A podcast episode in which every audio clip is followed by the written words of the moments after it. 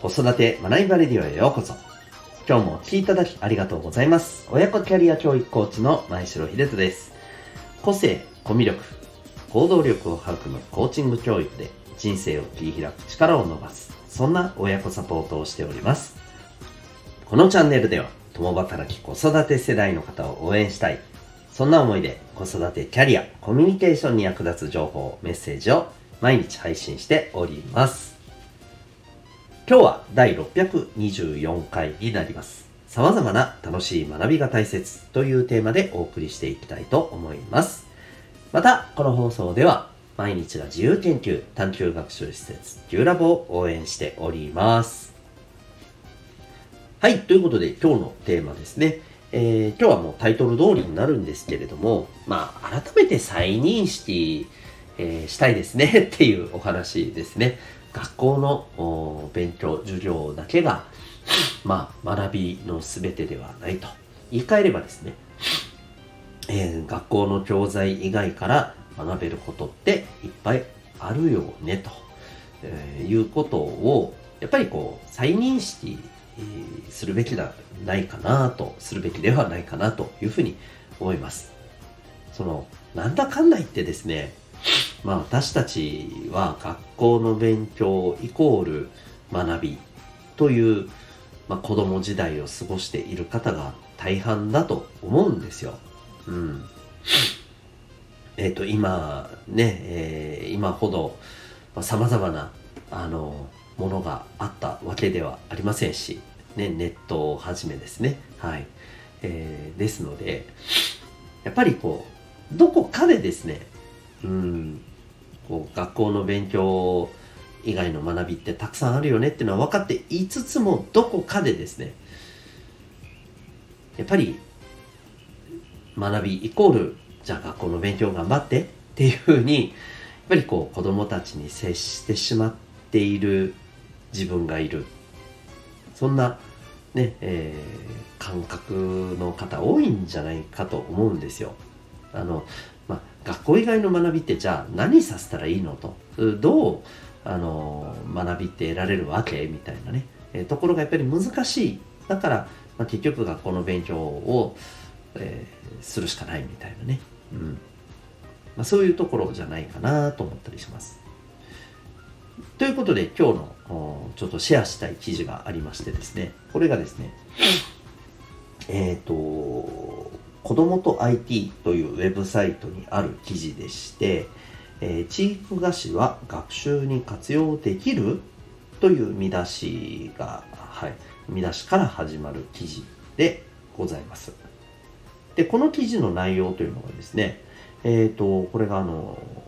イベントですね、教育に関するですね、えっ、ー、と、マイクロソフトエデュケーションデイ2023という、はい、イベントで、今年の2月にですね、えー、まあ、開催されています。で、このイベント、えー、調べるとですね、えー、どうやら2018年から、まあ、毎年開催されているようで、えまあ、様々な形の学びをですね、えまあ、あの、皆さんに提供するというね、えそんな、はい、あの、イベントでございます。で、今回のこの2023でもですね、なかなかユニークなはい、あのところから視点からですね学びて得られるよねっていうことをですね、まあ、あのワークショップ的な感じなんだろうなと思うんですけど、はい、いろんな方にですね実施をしているというふうな内容のようでした。で、えー、個人的にですね、あ、なるほど面白いなと思ったものをちょっとご紹介させていただくとですね、え例えば、えっ、ー、と、SNS。はい。これを活用した、えー、こう学びのアプローチでですね、えー、いわゆるあの歴史上の、えー、人物がいますよね。彼らがですね仮に、えー、SNS を活用し自分のアカウントで投稿をしたとしたなら、まあ、どんな風になるであろうかということをですね、まあ、想像していくっていう、はい、あのそう想像っていうのは作っていくっていうことですね。うん、で、実際にまあ Twitter、Instagram を活用して、で、あとさらにこの投稿を作っていく上で、えー、ご存知の方結構いるいらっしゃいますかね ?Canva っていうあのツールがありますよね。うん。デザイン用のですね、はい、あの、ところ、ツールですよね。えー、これの使い方も、あの、含めてね、えー、実際に、えー、作ってみるっていうようなことをされています。はい。まあ、あの、歴史上のこう人物がどんな風にね、えー、SNS を使って自分をアピールするかっていうところで、まあ、よりその人がまあ、やった出来事をただ覚えるとかじゃなくてですね、もっとこう、この人がどういうことを考えてたんだろうなっていうところをね、えー、ぐぐっと迫ってみるようなね、そんな、まあ、多分あの、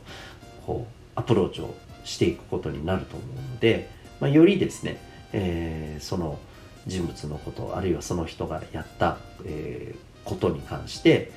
やっぱりこう、あの、より探求できるようなね、まあ、そんな内容になってる、なっていくんじゃないかなというふうに思います。まあ、僕歴史が好きなんで、えー、このアプローチってなかなか面白いなと思いました。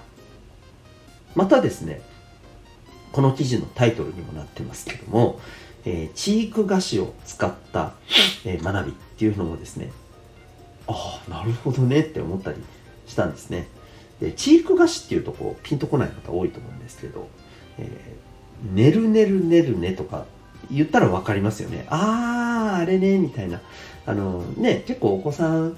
おそらく男の子も女の子もですね、これ結構好きなんじゃないかなと思うんですよね。こう、なんかいろいろ混ぜ、混ぜ混ぜ、こねこねして、ね、作る、あの、お菓子がありますよね。最終的にはこれ食べるんですよ。なんかね、た、た、これ食べるのもったいない、もったいないじゃないけど、なんかね、どうも、僕はですよ、こう食べ物としてなかなかこれ捉えづらいなと。作るのは多分楽しいだろうなとは思うんですけど。はい。えー、まあまああのそれは個人的な感想なんですけど。こういったお菓子を作って例えばですね、まあ、絵本を作るとかですね。えー、あるいはストーリーをちょこう作っていくとかですね。これこれで創作をしていくと。はい。でこれってやっぱりねあのストーリーを作っていくわけですから当然のことながらねあの登場人物のこの設定とかどんなお話にするのとか、ねまあ、どうしてそういうこうあのストーリー展開になるのかとかですね、うんまあ、その上で、えー、キャラクターの感情をどう描くかっていうところもねやっぱり考えていくでしょうし、うん、あのそこではやっぱり言葉、ね、の知識っていうのがどうしても必要になってきますのでやっぱり語彙力の大切さみたいなのも学ぶことができると思うんですね。まあ、これだけじゃなくても様々あると思いますけれども、こういったようなあのアプローチで、えー、こう学びっていうものを、実感できるような、まあ、そんなこともね、可能であると。そういう、まあ、取り組みだと思うんですね。うん、これも非常にね、面白いなというふうに思いました。特にあの、こう僕はですね、えー、いわゆるあの、えー、STEM 教育の中の、えー、STEAM の中の A ですね。アートですね。僕はアートがもう本当に美術がとっても苦手だったので図画工作苦手だったのではい。あのこういう楽しくね、えー、アプローチできるようなものがあるともっとね。はい。僕みたいなタイプのねお子さんでもですねアートに対するですね苦手意識がえちょっと変わるんじゃないかなというふうに思ったりしました。うん。まあ、こんな風にですね、えー、様々なやっぱりこう学びのアプローチはあると思うんですよね。だからこそ、えこういった機会を通してですね、うん。えっ、ー、と、なかなか学校の勉強で、どうも、こう、ね、学ぶっていうことに対して、えー、前向きに、え、なれない。うん。まあ、ここう言ったらね、申し訳ないんですよね。なかなか前向きになりにくいと思うんですよね。っていうか、これ皆さん実感としてあったんじゃないですかね。うん。なんかもう必要だから、えー、やるっていう感じじゃないですか。必要だから大変だけど、えー、取り組んだ方がいい。まあ、取り組んでみたらね、えー、やっぱり取り組んで身についた知識がなんだかんだで役に立ってるから、やっぱりやってよかった。まあ、という感覚はあるもののですね、えー、じゃあその時楽しくやってましたかと言われたら、はい、そうですとはやっぱり言えない方が大変だと思うんですよね。うん。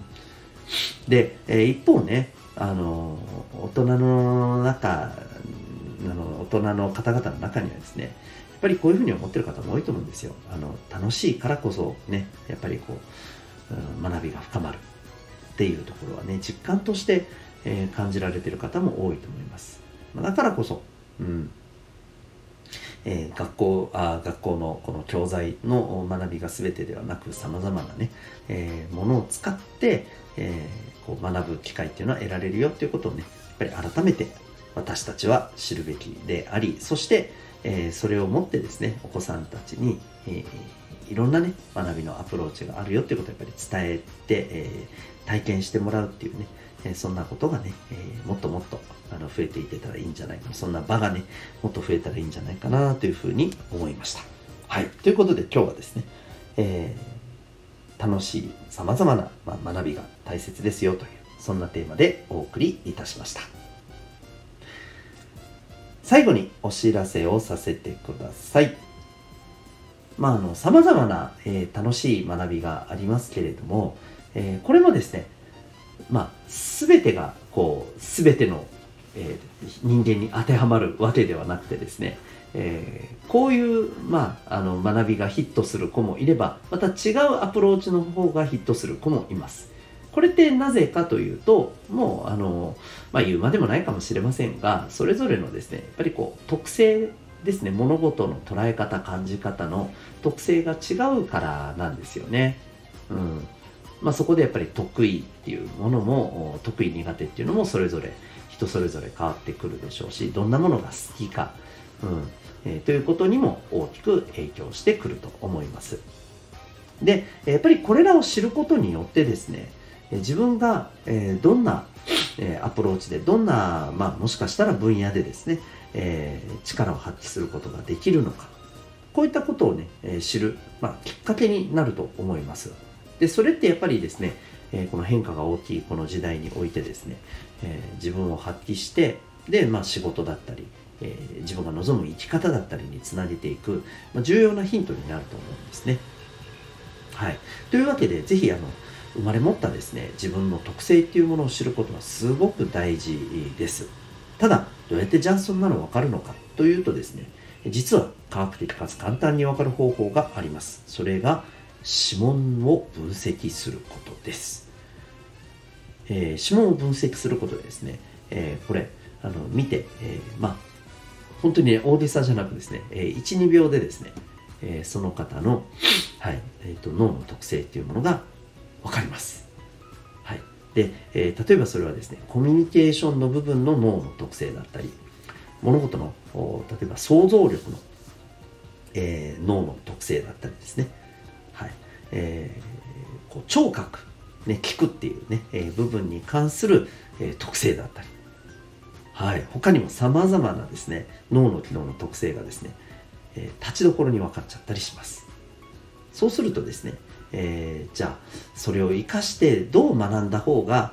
やっぱり自分はより成長するのか、まあ、もっと言うとお子さんのそこが分かればですね、えー、どんな環境をですね、えー、作ることがそのお子さんの成長により、まあ、効果的なのか。こんなことが分かったりします。いかがでしょうか、えー、ぜひお子さんのですね、え、効果的な成長の、まあ、レシピを、え、こう手に入れると思っていただいてですね指紋の分析をされてみませんか。え、指紋はですね、え、生まれながらにあります。つまり、